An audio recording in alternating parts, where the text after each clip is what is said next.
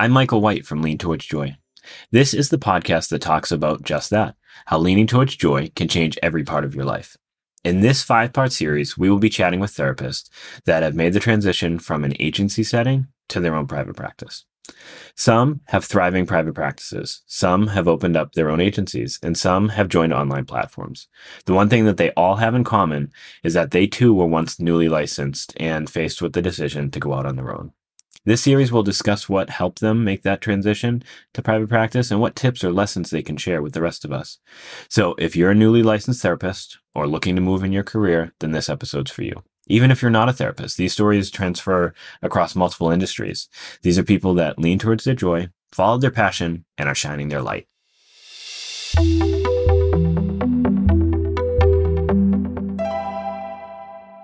Today, I'm excited to dive right into a conversation with Dr. Bedford Palmer. Dr. Palmer founded Deeper Than Color in Oakland, California, where he provides psychotherapy and diversity, equity, and inclusion consulting to a diverse clientele of both individuals and organizations. He has served on the board of directors for the Association of Black Psychologists. He is the past president of the Alameda Psychological Association. He is the producer and co host of the podcast Naming It even with all of this, he has found time to author two fantastic books Black Joy, A Healthy Conversation About Race, and Daddy, Why Am I Brown? A healthy conversation about skin color and family. When I decided to do this podcast, I set out to find someone who was a beacon of light and leaving a great impact on the world around them. And I was immediately led to you. So thank you for taking the time to chat with me today. Uh, uh, I don't think I've ever been described as a beacon of light before. So I'm taking it back and trying to, to, to be with it and go with it. But thank you. That's that's really flattering well, thing to say. Um, you know, trying to do some stuff, but well, the stuff you're yeah. doing is impactful. So you are you, you are a light. Whether whether uh, I'll be the first then. I hope hope not the last, but I'll be the first. Um, so I want to begin today by saying just that you know, we have listeners from all different walks of life uh, all stages of their careers. Um, but if we can just start by sharing your earlier stages of like your career and kind of what led you to create Deeper Than Color. So, thinking in terms of, um, it's funny when you get to a certain age, like thinking about what what is the beginning and what was like the early stages and all that stuff. Um, so I'll skip the early early because y'all don't need to know about me mowing lawns and, and flipping burgers at McDonald's. But um, going, I think as a psychologist, uh, I got my my doctorate at Southern Illinois University of Carbondale, and I went and, and I had already gotten my master's from Long Beach State. And I have to say UC Irvine as my undergrad because otherwise people get mad at me and you know zot all day. But um, let's see. I think that I could really say that the trajectory of my career started actually at UC Irvine, um, where I studied anthropology and minored in African American studies. Um, and so uh, the simple way of putting it is that I was able to learn a lot about how to understand culture. And I learned about my own culture and my own history um, kind of at the same time. And in that moment, I was also doing peer advising and I was uh, active in the um, the African Student Union and like student government stuff. And so basically the the the little um, seeds of who I am right now were really starting to germinate at that point. As I moved through um, my educational career, um, it became more and more clear that the way that I differentiated myself was that understanding of culture and that understanding of kind of how to step out of yourself and how to see um, someone else's context and do it without feeling like yours is better, theirs is better, or that you need to like go in and change them. You know, and that's like a big deal for psychology too. Like anthropology, you're supposed to stay away from stuff and just watch. In psychology, we're in there working with people, but you're not supposed to be trying to change their values. You're not supposed to be trying to change like the central pieces of them. You're trying to help them make changes that they want to make. Um, and you'd be surprised how many people have a hard time with that that that little piece of of, of understanding there. Um, so if I fast forward, um, I got to the Bay Area in 2010.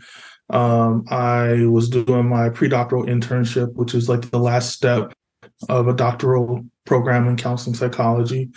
Um, I was over at um, Cal, so I was in the Tang Center at Cal, which is like their counseling center, and um, there I was, you know, finishing my my professional training, and I ended up getting hired instead of doing a postdoc that's traditional. I was hired directly on the staff at UC Davis, and I coordinated services to students of African descent.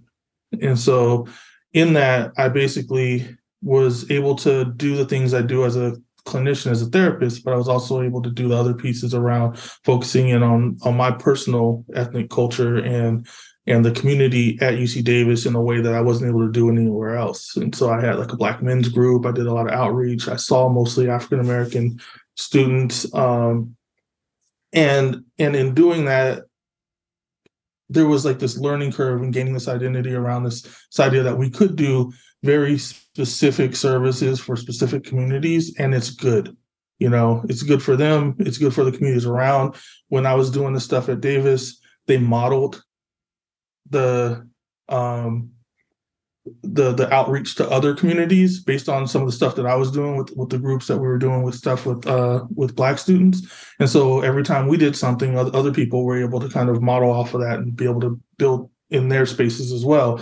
And I've seen that kind of progress. So even as a professor now um, I started our Black History celebration at St. Mary's. And from there we were able to start to celebrate other folks. And build other other whole apparati to uh to to build on stuff. So that's that's kind of the beginning setting.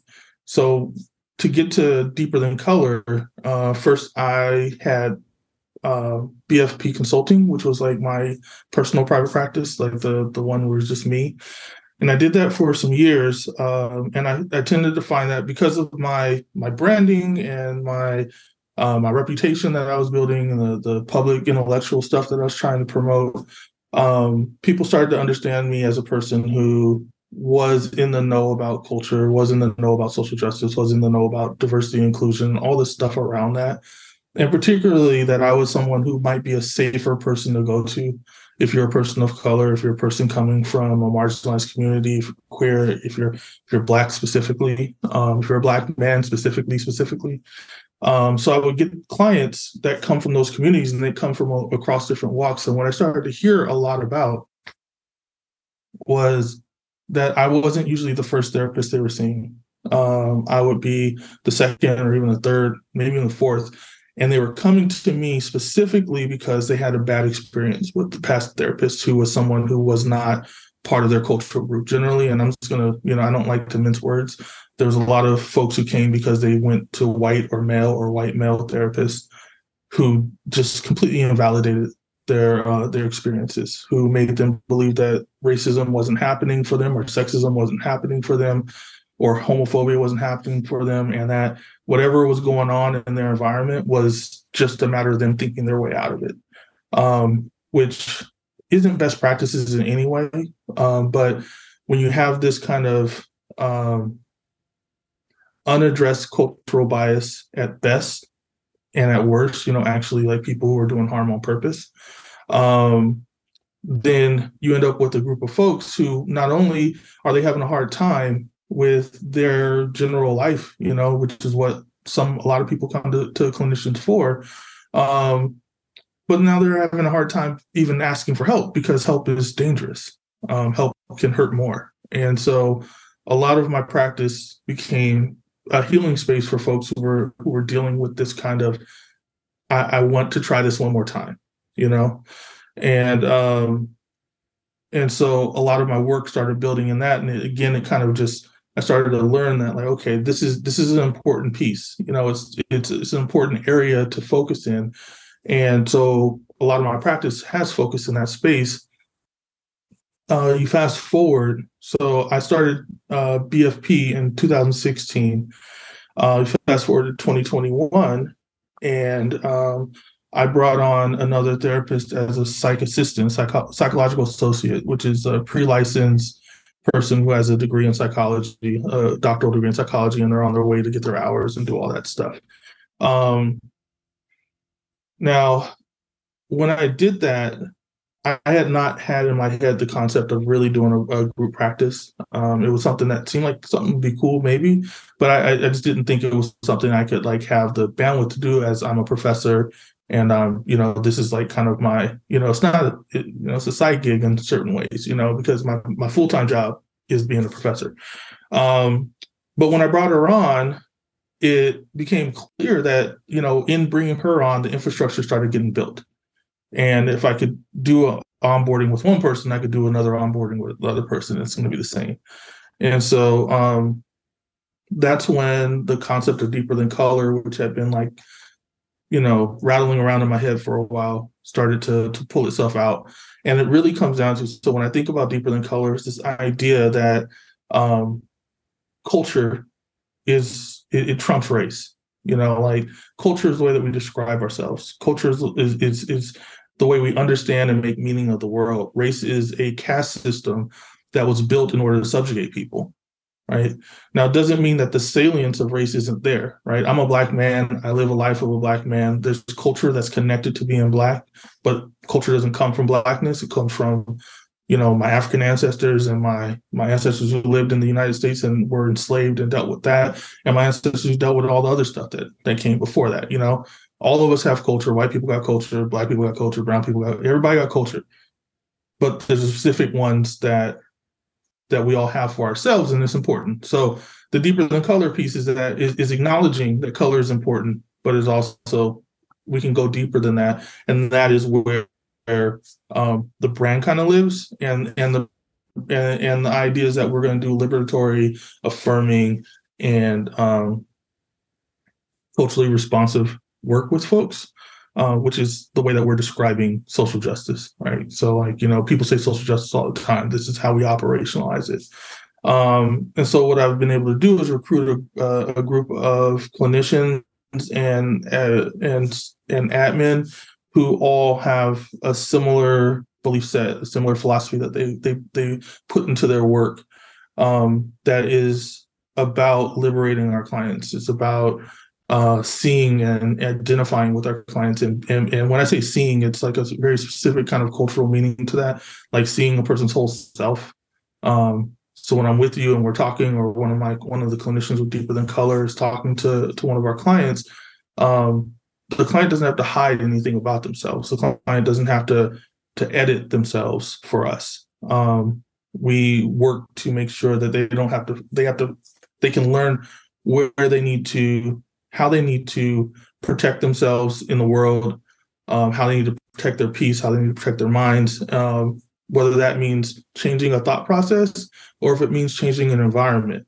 It means changing a person out of the environment, you know, um, which I think is one of the big criticisms of of psychology and, and counseling is that people think, oh, well, you're just gonna we're gonna tell people to think their way out of stuff, um, and that's a fairly simplistic, technical thing that some clinicians do is just focus on the mind or just focus on past experiences or just focus on whatever theory they're coming with mm-hmm. and not thinking about there's a person in front of me who has a whole context and a whole understanding of life and a whole you know you know pantheon of ancestors that they're coming from right? And they live within a society that we all live within. And if they think really hard that does not mean a loaf of bread is going to show up on their on their table you know?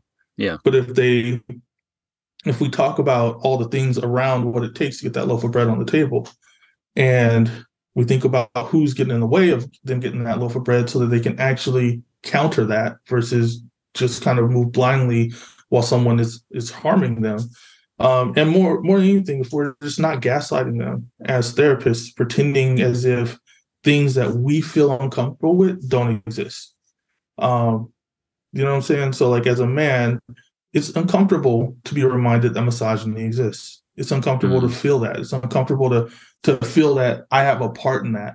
That like when uh, a woman tells me that they had this bad experience with a man, that I have I hold some responsibility, right? Because yeah. and I might have done that same thing at some point. You know, yeah. Like I I went to the clubs when I was younger. You know, I went to you know, when I was a young dude, I did all kinds of stupid stuff. Right. Yeah. And as an old yeah. dude, you ask my wife, she'll probably tell you I'd still do a bunch of stupid stuff. But owning that, you know, and and and holding that while also helping someone else to kind of process their stuff that's a skill set that takes more than just a training. You have to dedicate time and energy in your career. You know this is years of work that people go through and focus in on to get better at doing this. And i think that that's the differentiator between what we do at deeper than color and what a lot of the folks do and especially what a lot of these like uh um app based and all that other stuff does. It's like we we're intentional and and and I, I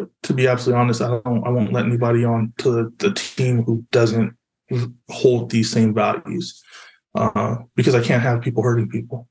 Yeah, no, that, that um, you know, that obviously that makes a lot of sense. And you know, in terms of you know understanding your part of it here, clearly, you know, white male, you know, hearing your, you know, what you're saying, it's like it's mm-hmm. absolutely true. And trying to understand my my role in my culture uh, of uh, you know of the history of it.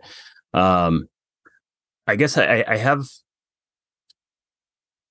It must be really. Is it a challenge to, um, for lack of a better word, I guess, filter who comes in and who leaves? You know, like how do you find the clinicians that kind of fit with the philosophy of that um, you know the whole of who we are and the intersection of of all of these different um, you know marginalized groups how how do you how do you as the founder try to say like okay this person seems like they're going to be a good clinician.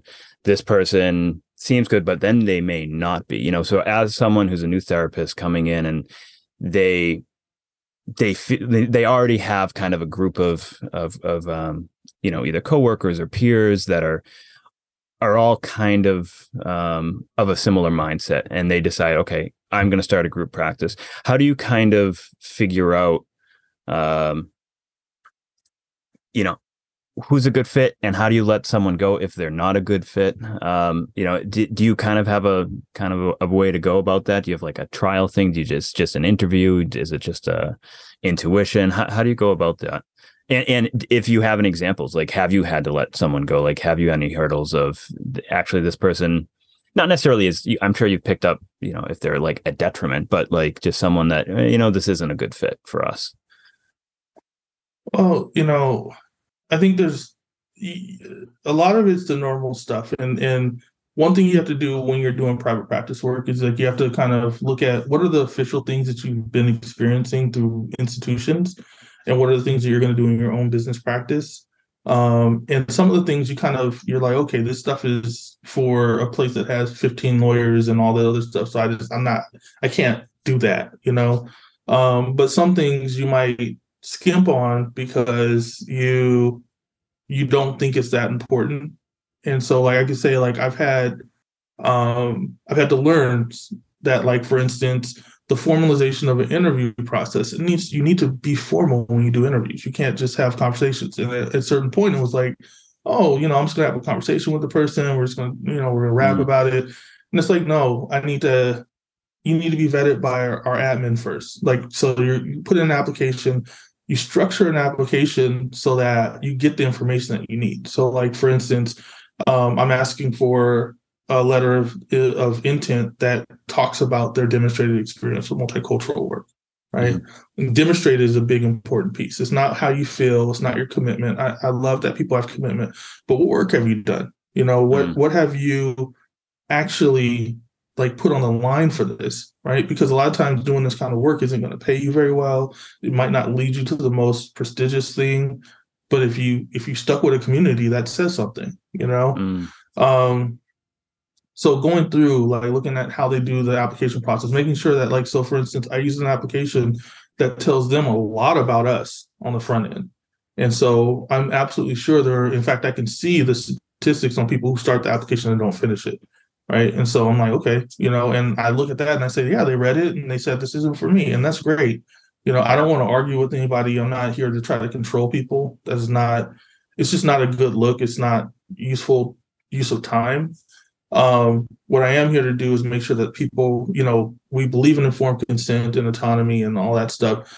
That goes for clients. That also goes for people who are going to work with you. So they should know this is how I'm, I'm hardline about this. It's like you're gonna take care of folks. You're not going to like, you know, obviously we're not going to have someone in here who's going to tell someone who's gay that they shouldn't be gay anymore or something like that, or that a person of color that there's no racism or that, you know, it's just mm. you, those people can't come to the door. And if they try to sneak to the door, you know, it's, it's going to be easy to tell, you know? So you go through the regular application and then I have my um, administrative team, they vet based on you know different information i give them to, to look for and it's like do they have experience have they done these things and they they go through it and make sure before it even comes to my desk whether this is a person who's hireable right and then once we establish that they're hireable then i'll do an interview and in the interview you know i asked all the, the regular questions i also ask like um, I do complicated vignettes. You know, I, I ask them to to to tell me what they would do in real life. I'm looking to see how they interact, how they interact with me, um, how they've interacted with our admin staff, like all that stuff is going into how because because there is a leap of faith you have to make when someone's going to work with a client. Like I don't know, especially if you're not if you're a person who's licensed, then I'm not going to be watching your your sessions. I'm not going to be involved in that at that level. And so I have to be able to trust the person is going to work autonomously and and be ethical, you know. Um, that's another thing. I'm an ethics professor, so I, I do mix in kind of ethical questions and stuff as we kind of talk. And I'm just trying to see where people stand on that because if people stick to ethics, a lot of times that's if you actually do the ethical thing, a lot of times that aligns with the social socially just thing to do. Um, so there's there's the vetting process is is not short and it's you know to make sure that we we have people who want to do what, what i'm asking and who I think can do it, right? And both of those things have to happen at the same time because if they don't want to, if they don't value it, if they don't want, you know, then it becomes a fight. Um, and again, this isn't. I just don't feel like it's my role to fight with clinicians and like make them do anything that they they don't want to do. It's more of, hey, you know, we're not working well together it's cool. You know, you're going to be fine out in there, and I'm going to be fine over here, and we don't have to have any static about that kind of thing. Um, and I think that that's what it comes down to in terms of if someone like leaves, or you know, like the way I look at deeper than color. In some ways, it's kind of like an incubator for folks who want to do social justice oriented psychotherapy in the world, and they come in, they hang out with us for a while. We, you know, I help them learn the business in a lot of ways. They don't have to deal with certain stuff like how do, you know, how how do you make sure all the phone calls get get answered? How do you make sure that uh, you know, you pay all these bills on time and get all the overhead taken care of? You know, like what do you do to do all these things? Well, we take care of that because I've gotten good at that, and I have admin, administrative support to help with that. And if someone wants to kind of finish with us and like maybe step off and do their own practice, a lot of times that's that's wonderful. We're we're we just want to get give you referrals, you know. Um, and if it doesn't work out, I think that what it comes down to is um, being honest about it in the front end you know, like, hey, you know, this isn't working and it's it's fine, it's not working. I don't I don't believe in recrimination and like going after people or, you know, obviously we can't it's illegal to even have like, you know, real non-competes that they talk about having. Like we we do say like, you know, please don't work in another practice while you're working with us because we're doing all this advertising for you. But once you leave, you just go do your thing. So like separating from us is is pretty easy because um, we're not going to put any impediments. If you have clients, we're going to send them with you because they're with you already. You mm-hmm. know, is a lot of um, group practices they do kind of predatory stuff, and that's another side of what we. One of one of the reasons I wanted to do deeper than color was to also address the fact that I saw so many people who were in group practice who were who were coming into group practices um, having really really horrible experiences feeling trapped feeling overworked feeling like they couldn't you know make decisions about their life because this person who said who came in and said they were you know going to help them end up trapping them. Um, and so I don't want any kind of sense of that in this in our practice. Like everyone's here because they want to be. If they don't want to be, it's not hard to to kind of step away. And um, if we have a difference of opinion, again, I'm not looking for power and control. I'm also not looking to recriminate or go after people. It's just like, yo, this doesn't. This is what our values are. This is what my expectations are. If we can't come to agreement on that, hey, you're grown up. You know, yeah, you're grown up with a whole ass doctorate or a whole ass master's degree. I don't, you know, maybe I'm wrong, but just in this space with us, we're going to do it this way. You know. Yeah, well, and I think um, you know to that point, if you know, are you wrong? I think no. Um, you know, you hear so many. You know, obviously, you run a supportive group practice, um, but there are, you just hear horror stories of, you know, I think maybe people that maybe start out with the the right idea, but then they just lose focus, you know, and it kind of does become more about, you know, the clients, hours billed, you know, all all of that, and less about the original purpose of you know of why you got started. And so, um, you know, you already kind of touched upon it, but just around you know that the growth, you know, just how you support the growth of those clinicians that kind of come in, and then you know spread their wings and go and do their own thing whether they're you know leaving the area or just you know wanting to to start their own. Um have you uh, you know i guess he's kind of already answered it but just you know have you had any experience of of, of people uh kind of coming through and now they're out doing their own thing and you know it's still a you know a, a, a positive relationship? Like you mentioned you're you know now referring people to to uh, past clinicians that worked with you yeah, I mean, we we have um uh we have. I'm only trying to think. Do they want me to, to mention? it's no. like we, we, talk about people by, name, name yeah. and stuff like that. Yeah, well. but um, you know, we've had multiple clinicians who who have um kind of come in and they spent time with us. Mm-hmm. Um, mm-hmm. you know, six months to a year or so, and then they feel like comfortable to kind of step out and do their own thing. Um, I think that um, one of the things that I try to help people with is to feel autonomous as they kind of step away. Um, I don't want people to feel like they've done anything wrong. Like I don't want, you know, I don't want to materially interfere. I also don't want to emotionally or professionally interfere with folks. Mm-hmm. Um, the the hope is that folks have a good experience and then they can go out and they can kind of take what we've done here and we play with the like the idea of calling folks deeper than color alumni and, and whatnot. Like oh, we want people to kind of take this model and you know build on it and use it in other spaces, because in the end, you know, in in in in this type of work, people get in this weird space where they start feeling like they're competitive, but we're not.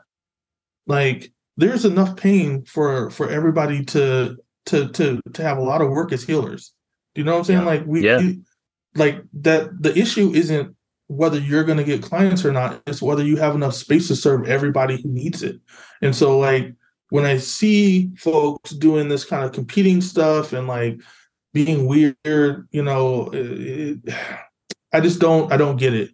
And I, I mean, I, I do get it, but I don't get it like in yeah. here. I understand it up here.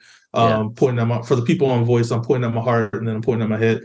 Um, but like it's it's um it it really seems silly to me that you would ever want to get in the way of another clinician doing their work. You know, if they're going to do good work and you agree with what they're doing, like I'm gonna send. I'm I'm happy to send um, a referral to someone if they're the better the better fit. You know, yeah. And I think that that's something that is missing. And that's also one of the reasons that there's scarcity is because people hoard. You know, they'll hoard clients, they'll hoard referrals, they don't want to give, you know, and and it gets weird, you know, like not everyone. I, I think there's some really cool communities. I'm on a bunch of Facebook groups where people are constantly asking, Hey, I got a referral, you know, can you go, can you can you pick this person up?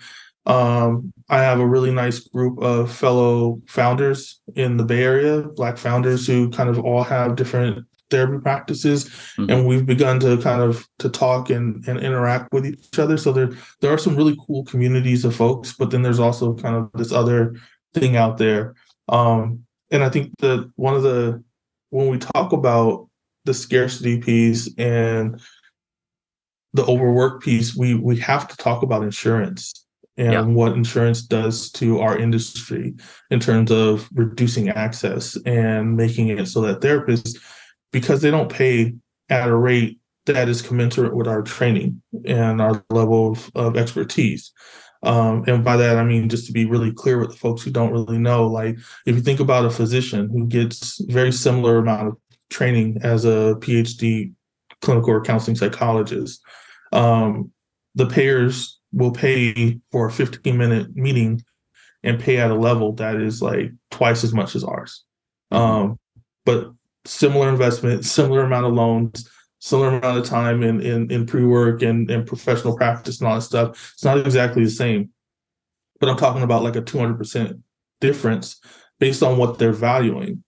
And what people don't get when we talk about this, because they think, oh, well, you're being greedy. I was like, if you feel that way, okay, but no one's arguing that the physician shouldn't be able to go do the golf course and do all that stuff. Uh, yeah. What we're saying is we need to be paid at a, a fair level, which would make it so that clients can access us better. Because as it is, the lower rate makes clinicians take more clients than they should. Um, generally, best practices is that you should only take maybe 20 people a week. Because if you think about what that means, you're spending 45 minutes to an hour with someone who may be dealing with some very intense issues going on you know? And as a human being everyone if you've ever sat with a friend or you sat with like a student or you sat with somebody who was having a really hard time that will touch you. It doesn't just you know they don't just have it in your you're they're in a little box and, and you could see it and observe it but it doesn't affect you. It's like every time you see if you see someone cry it makes you want to cry you know if you see someone angry it makes you angry if you see someone mistreated you feel outrage you know and imagine doing that all day, every day. You know, yeah. it's going to have an impact. And we talk about that in terms of burnout and the way that paying happens so that folks can get an actual living wage. Um, folks end up seeing more clients than they should, which means that client one through through 10, great. Client 10 through 20, good. Client 21 through 30, suddenly we're wondering whether they're getting the same service. They're probably almost surely not getting the same service as client one through five. And so that's also in you know why some people have these bad experiences because their their therapists can't even feel for them anymore because they're so burned out. And this yeah. goes on. It's not just that one week. It's this years. You know, people just like burn at both ends. Um, and we I don't think that that's in the conversation enough that that this is this is created by an industry that just doesn't want to value mental health care for people who they are supposedly serving and who are paying them um, and i'm talking about insurance companies because yeah. they're getting paid by their clients um, and then they're not getting the value back well i think that's why you know what ends up happening with so many of the um, you know clients being therapists that that i work with is that you know they're working in these agencies these clinic settings where that's that's you know just a huge problem and, and, you know one of the biggest reasons why they're looking to go out in private practice. Yeah you know some of it's a money thing. There's definitely there's, there is a money difference but there's also it's just burnout. You know you just get so burned out by you know 20 plus clients a week and you know everyone has their own experience. I guess um with that um it kind of it rewinds right, rewinds way back to kind of when you started your own thing but um, i wanted to i didn't want to not touch upon kind of like the plunge you took to start this practice it's like you know mm-hmm. there's there's something there's comfort in regardless of the other drawbacks there's comfort in that paycheck every week you're getting from that agency that you know that school where you know wherever it is that you you are mm-hmm. um do you have any recommendations and or like your experience taking that plunge to be like i'm you know gonna just da- you know poke my feet in just a little bit and just do like a little bit part-time get one or two or i'm just diving you know head first and i know the clients are out there and i'm to start my own private practice and uh, you know i'm done with the, the clinic. So um, i didn't know if you had some you know thoughts on that because there's there are so many people that are so resistant to um, you know to step outside of that for the fear of well what if, what if there's no one out there? You know what if, what if i you know if i can't get the clients that i need? Mm-hmm. yeah so i didn't take a plunge. I gotta be real with you. There was no plunging for me. Yeah. It was um so my i'm a i'm the chair of a counseling department. I'm a tenured professor. That is my primary employment. And what i was taught as a student i was mentored into is the idea that as an academic you can build a practice in a much safer way, you know, and and it's not just for academics, but if you can find as a psychologist, right, and uh, speaking specifically to like doctoral level folks, mm-hmm. um, there's a lot of options for things you can do that will tolerate a practice, you know, and um, whether you're talking about work, working academia, you can work in corporate spaces, you can work in a lot of places because if you're not working for, if you have your own company, right, is different than working for another employer. That's a whole, it's a different kind of dynamic that that happens. So very few places will bar you from creating your own space. And all you have to do at that point is figure out how to manage time and do it in a way that's not going to hurt, you know, your primary employment space. Right. So for me, it was about keeping within a 10 hour framework right mm-hmm. so that was what was given to me by the, the, the the school they say you can do 10 hours of out, outside stuff so i made sure i kept things within 10 hours and i was able to do a practice and the the thing that i would tell people is like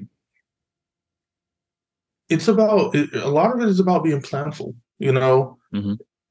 and deciding you know okay these are the things i need I need to be able to see people. I need to be able to keep my records, um, you know, in a way that is HIPAA compliant. Um, and I need to have the time and space to kind of to to be able to think through that stuff. It's also great to have a community around you, but that doesn't always happen. It's kind of hard.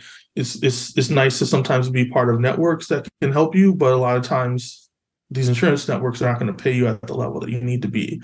And so figuring out all those things can kind of feel daunting for folks. But what I, I think that they need to remember is like, hey, what have you already accomplished in life? Like, this is not the most complex task that you had to do. You know what I'm saying? Yeah, like, yeah, like you know, it's, it's like, did you do comprehensive exams? Because I could have swore that's like a five hour exam that you had to do from memory with citations. I don't think that sitting down and figuring out simple practice is going to be quite as hard as that, you know. And yeah just you know remembering where you're coming from. I remember that you do have a community. When i first started i asked for instance uh, i talked to a number of friends who were actually in the field already doing stuff. And i said hey can i can i see your paperwork? You know can i can i use that? And they and i thought i was just going to use it to inspire them and they're like just take it you know? So if you even look at right now my intake form i actually cite the people who i got the work from on this on the form. And it's like almost 10 years later. But that was their form, you know. So let yeah. me and this, you know, I modified it. Um I think the the the big piece is you you you don't have to jump into kind of a full-time practice piece because especially if you're not going to conform to being paid very little for your time.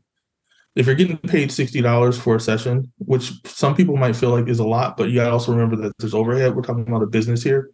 So like when someone says they're looking at a therapist and they're like, "Oh, you're making hundred dollars an hour. You're making three hundred dollars an hour." What people need to understand is that this is not this is not salary. You know, this yeah. is the income from your small business for that hour. If I was a running convenience store and I'm making three hundred dollars an hour, that may or may not make it so that I could either continue or not. You know, the yeah. lights have to be kept on there's a certain proportion of that that goes away. The government takes a certain proportion of that. And so if you're if you're working at sixty dollars an hour for a session because insurance is paying whatever and you got to do whatever, then you might be taking ten dollars an hour home. You know, if you're not careful. And why would I get a doctorate in psychology? Why would I spend all the money it takes to do that to make ten dollars an hour, which can be less than minimum wage? You know. Yeah. Um, and so it's a complicated thing but if you're if you think about kind of how you're going to approach it and you trust and you also make sure that you have these secondary things going. So like for instance, you might say, I feel like I'm jumping around, but I'm I'm, I'm gonna get there. Um, you might say, okay, look, I don't gotta. It, it's really it's really privileged to say that you have uh, a tenure track job, and that's why you can do it because it's hard to get tenure track jobs. That's true. But when I first started, I was adjunct professoring, so mm-hmm you know, it was I had multiple gigs, right? So there's gigs teaching a class here and there and doing my therapy stuff here and there. You can also be doing consulting work. You can also be working part time in a. You could be working uh, less than full time in a counseling center, for instance, or a clinic. You know, because mm-hmm. 34 hours is full time. um, it, you can get your benefits from that space and then you can go ahead and start working on your practice. And you can that can be sustainable forever or you can move over and just do the practice itself. One of the things that i think a lot of people don't think about is you know they think about the risk they don't think about the freedom that comes with it. Um the back of my head in every decision i make is the knowledge that i can always just do this practice.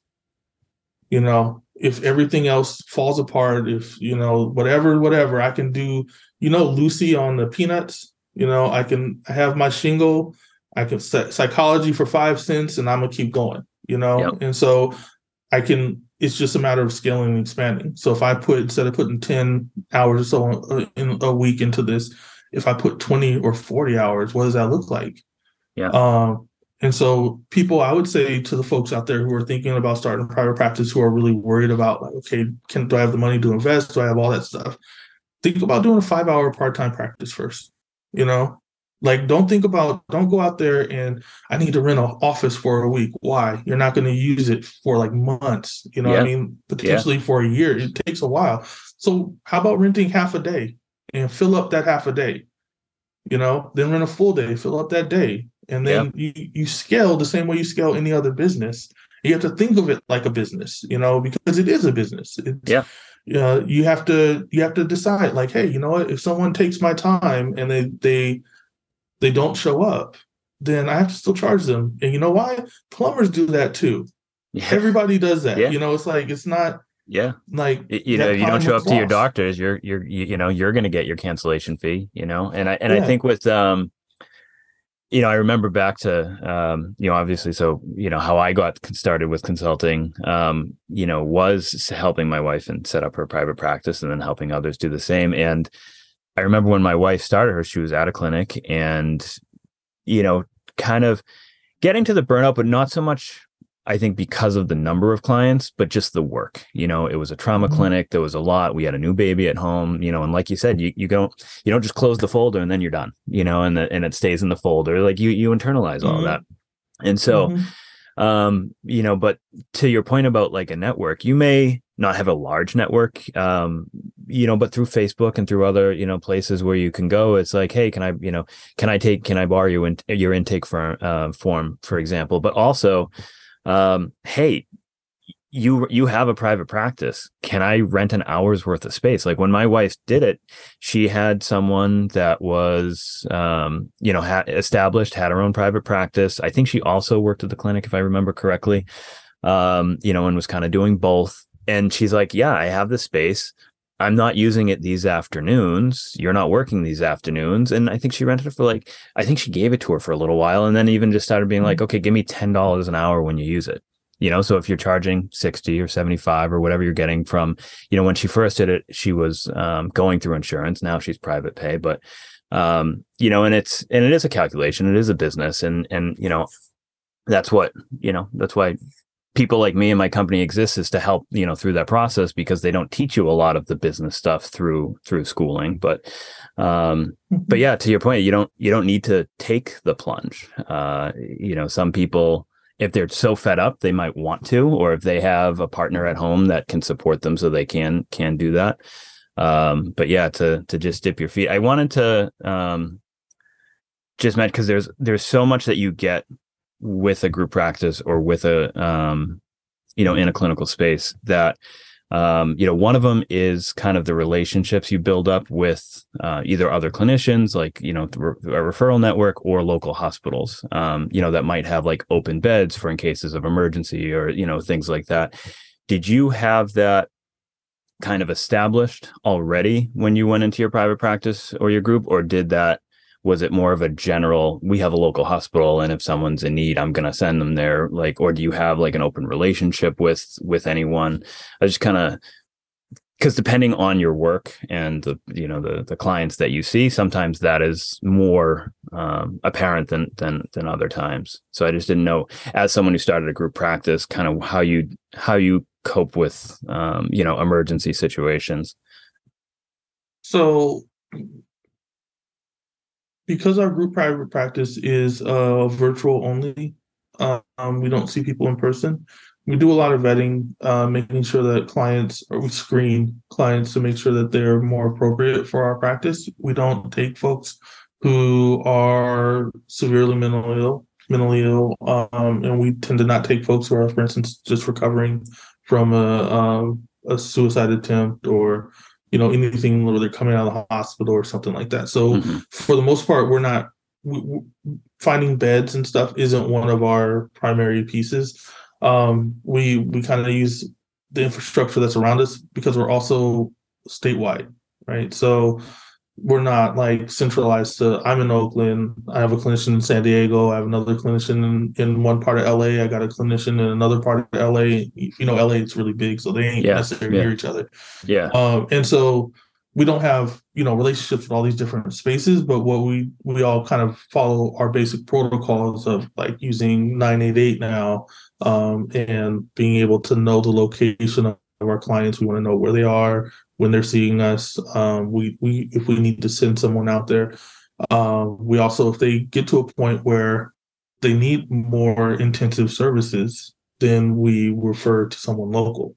Mm-hmm. Um, and we help them get to that space. So we're not trying to hold on to people who would be better served by someone else. Um, so that's kind of what we do around that because again, it's it's it would be pretty impractical to try to like make enough connections with enough hospitals to do that. Yeah, yeah, especially with how wide of an area your your coverage is. Um, all right, you know, obviously I could keep going, and you have a, a wealth of information. Um, any any obstacles that like you didn't anticipate? You know, I know that you mentioned um, kind of the hiring process as one of them to like the actual having a formal interview process. Um, mm-hmm. anything else that you can think of that, of like you know for someone who's new to either joining a group practice or starting their own that like hey watch out for this. It blindsided me. Um, or do you feel like it was all pretty cut and dry when you started building it? I think i don't know if anything like necessarily blindsided me. Um I think the thing is it's less of like something bad happening and more of just like you're going through payroll and you're signing stuff and then you're clicking to run the payroll and you see how much money is coming out of an account with your name to other people and you realize that folks are dependent upon that yeah. and you um and that's that's a thing it, it, it's not something that you're you're ever I don't I was never prepared for that. I I hadn't even thought about how that would make me feel and how mm. responsible I felt for the people who work with me. Um it's it it's it's sobering in a lot of ways, you know. Um it's also exciting, you know, where you're just like, wow, I can do that. I can I can facilitate this, you know. Um yeah. cuz you I don't know how you know like depending on where you come from and and what you thought your options were you know like i in my head as a kid i might have thought about making you know 70,000 100,000 whatever dollars a year you know i wasn't yeah. thinking about paying people that yeah know? yeah and yeah, like what that means yeah. you know and so um i think that that was kind of one of the pieces that that was surprising for me um i think um, the amount of just administrative work that goes along with it like um it didn't surprise me. I had i kind of built my way up but now looking at the apparatus where i have two administrative workers and and you know i have like you have to have infrastructure you have to have apparatus around you Mm-hmm. Um, you can't just do this off of vibes. You know, you have to like, and you have to learn stuff. You have to learn about tax law. You have to have an accountant. You have to like, you know, engage with attorneys and do these different things to make sure that you're you're following the laws and the guidelines and all these other things. So there is a like, there's a, a big component about this, and we said this before, but it's not just that the, that it's a business. You have to become a business person doing it. And if you're not willing to to make that leap, if you're like, if you have a philosophical thing that says you can't do that, then this isn't the space because you'll be uncomfortable and make people uncomfortable. Yeah. You know? Mm. Um, and so I think because for me, as I was doing all the psych training and all the other stuff, you know, I was also trying to make ends meet and I had my little side businesses. I was a photographer for a while. I made websites for people. I did all these different things and all those skill sets ended up helping me with this business. And uh, so I don't have to hire a web designer. I don't have to do different things because I can do it myself. Yeah. Um, so I think also bringing re- reminding yourself about all those things that made up you before you became holistically a clinician or something like that because you were doing you know all of us in grad school we were doing stuff. One of my uh, good friends um, she she uh, would throw these parties that were really you know um, just really kind of i don't know what the right word is they're stylish like you know just she would she would make we were in carbondale illinois like this really small town middle of a bunch of woods and cornfields and stuff and she would do these like really chic parties and stuff, right? Mm-hmm. Like her her style was just always impeccable about the way she did that stuff. Now she has a practice that is branded on luxury, you know, and it's about yeah. making black women feel like bosses and luxurious and they're they're they're that they deserve that high level of you know and so she took that skill set that's like part of her identity and she yeah. turned it into like the identity of this practice and it's successful as hell you know and that's kind of what i've tried to do and i think that's what other people have to do is like look at who they really are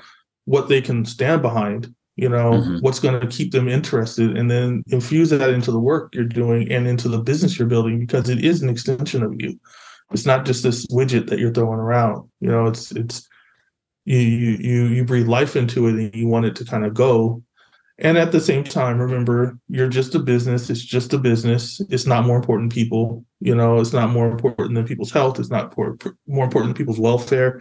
Um, and you making a buck is not the the best thing in the world. It's a thing that you want, but you know, if you're if you're a good clinician, you should know that just because you want it don't mean it's the best thing. You know. Um, yeah, and, I, and so I think so many people come into. Um, it's funny when I when I you know talk to to therapists and you know explain it's like well you're starting a small business. Like you're an entrepreneur when you go out in private practice. And like that idea of like wait i'm a small business or an entrepreneur like that's not what i set out for. Like i set out to help people and like you know but they they both need to exist for it to be successful. And um to your point mm-hmm. i think if you find find something that you are passionate about you know whether it's you know luxury and you know for for your friend's sake and like it's gonna it's gonna help you get through some of the hurdles that i think you find along the way of like uh, is it is it you know this is hard um mm-hmm. you know and so i think if you're if you're still being able to um you know kind of remember why you started it i think is a is a good way to get through um, all right. So um, before we wrap up, I'd love for you to take some time and plug anything you're developing or looking to share. Sure. Um, so you mentioned I'm an author, so I've I've been able to do a couple of really cool children's books that um, they're part of what I call the um, Healthy Conversation series. Uh, one is Daddy, Why Am I Brown, which is you know this that, book there, and then the other one is uh, Black Joy, and they're both um, about a little uh, multi-ethnic black girl who asks her parents about uh, different ideas around race. So like at first it's like the color of my skin.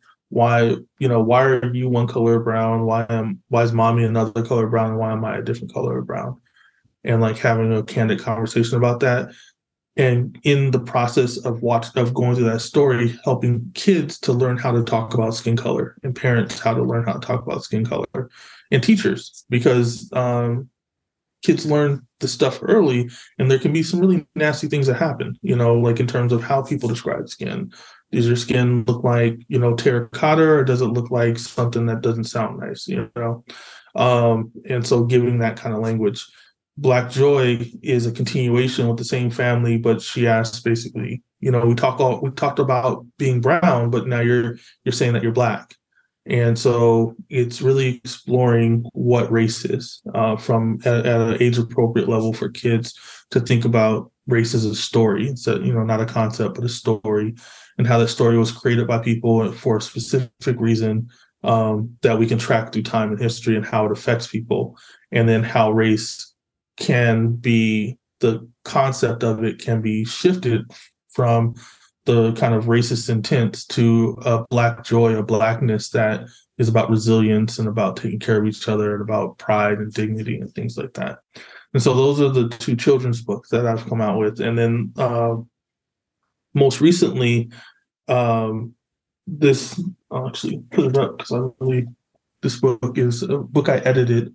Um, it's called Practical Social Justice, and it's about the diver- it's diversity, equity, and inclusion strategies based on the legacy of Dr. Joseph L. White. Um, so I edited this book. I have one chapter in it, but there's a whole bunch of other contributors, and we're all mentees to Dr. Joseph L. White, who basically um, was one of the founders of Black psychology, uh, one of the first Black psychologists in uh, the country. And over the course of over 50 years, he mentored psychologists, not just Black psychologists, but psychologists and counselors and educators from all kinds of different spaces and walks of life and different races and ethnicities and all that stuff um, to help to change the infrastructure of our country uh, from one that was very white to one to one that was much more diverse so that more diverse people can can be served and more diverse people can come through um, so he would talk about the browning of America, and he did that from starting EOP, eh, which is Educational Opportunity Program in California, to helping start ethnic studies at San Francisco State, to uh, helping start the Association of Black Psychologists, and, and moving forward. So there's all these people who have who who dedicate their lives to serving others, to social justice, to working with people who came from his lineage, and we talk about how we all took lessons he he he taught us and navigated difficult situations related to diversity, inclusion, social justice in educational settings, governmental settings, business settings, um, personal settings, and stuff. So it's a really cool book because there's like you know there's like a university president, and then there's a person who I literally had to tell the the publishers, hey, you know, they finished their doctorate, so change that MA to a PhD, please on mm-hmm. on at the last print. And so you have this like whole spectrum of people who are um who who've had these experiences over a long period of time. And it's it, it it's you know it's it's meant for folks who want to potentially be mentors who want to help develop leaders um who want to develop themselves as leaders. Um and for diversity inclusion professionals and counselors anybody who wants to kind of gain some of the the really cool stuff that we got from Dr. White. It's almost like you, we would, I would joke about the book being as if he was still alive and we were at the Marriott at one of the conferences and you got to walk by and he just kind of pulled you over and said, Hey, come here. And the book is like him hooking you up and talking to you. So those are those are my my projects that I've been kind of focused on lately. That's great. Um, I, will definitely pick up a copy of um, th- that one there. Um, I did want to mention, I mentioned it uh, before when we were caught talking before we started recording this, that, um, you know, I did pick up a few copies of, you, of your other two books. Um, and I got it for my children and for their schools. Um, you know, obviously we need more books like these in schools, not less, counter to what's been happening in some places. Mm-hmm. Um, but I was reading one of them with my daughter last week, and the first takeaway for me anyway was was just how natural the book presents the conversation around race. And um you know and as a parent and as a white parent it gave me the words to talk about skin color and just the social rationale for creating race that you know I stumbled with and you know still do sometimes. And so um anyway i really appreciated you know that that part of it. And uh my daughter especially loved using the color chart at the uh the back of the book to to choose her her yeah. skin tone and um anyway so um is is deeper than color hiring? Um we're always open if right now. We're not a listener active... in california you know interested and yeah if, you've certainly sold you... your practice so. Well you know if, if they're in california if they're licensed in california and they believe in this um in in, in our mission um and they want to work with a group of really cool therapists who are gonna like um, you know we have our um, uh, consult group and and stuff that that we do and and we kind of work off each other. People get to know each other. Um, then yeah, they can. It's it's if they go to the website, so www.deeperthancolor.com. Um, they can go and there's a tab that says you know we're hiring and they can they can definitely go there we're definitely taking new clients. So um, you know I, I, we actually just brought on a new clinician. Um, so uh, I, f- I feel like i should i can't say one person's name and not say everybody's name so i'm not going to do that. But um, like we, we we we have hired recently so we have some openings. And um, and we're really looking to be a, a, service to the community. We we focus on working with folks who live uh, on the margins, you know, like folks who are coming from uh, you know black and brown spaces, uh, any other POC folks, uh, people LGBTQI plus communities, immigrants, anybody who's kind of coming from that space, and white folks. You know, it's like white male cis, you know, Clark Kent dude, you can come too as long as like you want to work on something. You know, it's it's it, we're not. I, I think I, it's easy to kind of look and say, oh, they don't want to work with. We want to work with everybody, but we want to work in a very specific way that's going to help people to kind of live their lives in a way that's healthy for them and also that's healthy for other people. You know, um, and so yeah, and that that's kind of what we're doing. We're also doing. Uh, so I guess if I'm going to keep plugging because we are talking business. Yeah, um, keep plugging. We, uh, also, we, mention where we can find you online too. Besides, if, if it's just your website, if that's the best you know resource, or if you're social or whatever. So we're on we're on Instagram at Deeper Than Color, um, or um, you can find me at uh, Dr. BF Palmer. So Doctor BF Palmer.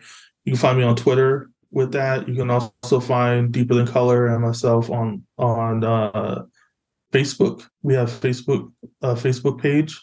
Um, you can find the books uh, if you go to blackjoybook.com. You can find, or you just go to the, the Deeper Than Color. Uh, you can find the books. Um, all of them you can find links to Amazon or direct sales from us or from Routledge which is where the practical social book, social justice book was. Um, yeah, we're also. I mean, we're looking. We're, we've we've got some contracts recently with some nonprofit groups, and we're serving them. And so, if you're a nonprofit or a, community organization or any organization that wants to have a group of clinicians who focus on this type of work, serve your employees. We we have space and we're we're looking to to grow in that area. So um, yeah, we're we're we're trying to do big things. Um, I kind of try to I dream and I try to make things cool happen. Um, and and then when I have all these other clinicians with all their ideas, it's like you know whatever whatever folks want that can work, we're gonna go with it. And um, yeah, I'm just really excited to see how we continue because this is still we've only been doing this for a year and a half, so we'll see what it looks like the next year and a half. Well, that, that's awesome. Um, you know, obviously, I wish you tremendous success because what you're doing is is really great. Um, I want to thank Dr. Bedford Palmer once more for coming on. Um, you know, I really enjoyed this conversation, so I want I want to thank, thank you. And it went way more than I thought it would, but I'm I'm happy that it did. So I appreciate that all the time. Oh man, this is great. I appreciate you giving me some time. You know, I, I always joke. It's like, well, my, my primary title is professor, so if you get me talking, I'm a, I'm gonna go. Uh, well, but it was fun. It was it was good talking, and I really appreciate you inviting me to be on. I know this is um, you know, you've been how you talked about how you're developing this, and like you know, it's just it's, I know as a former podcaster too, uh, you know who you who you allow into your into your space is, is is an important piece. So thank you. Yeah, thank you. All right. Take care. Thanks. Be well. You too. Bye bye. That wraps up this episode. Stay tuned for our next episode where we will be having a conversation with a therapist who runs a successful online EMDR group practice.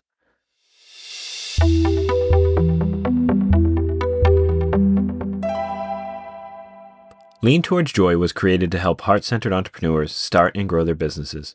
We have helped therapists and entrepreneurs across the country navigate HIPAA, LLCs, and removing the hurdles to help them follow their passion.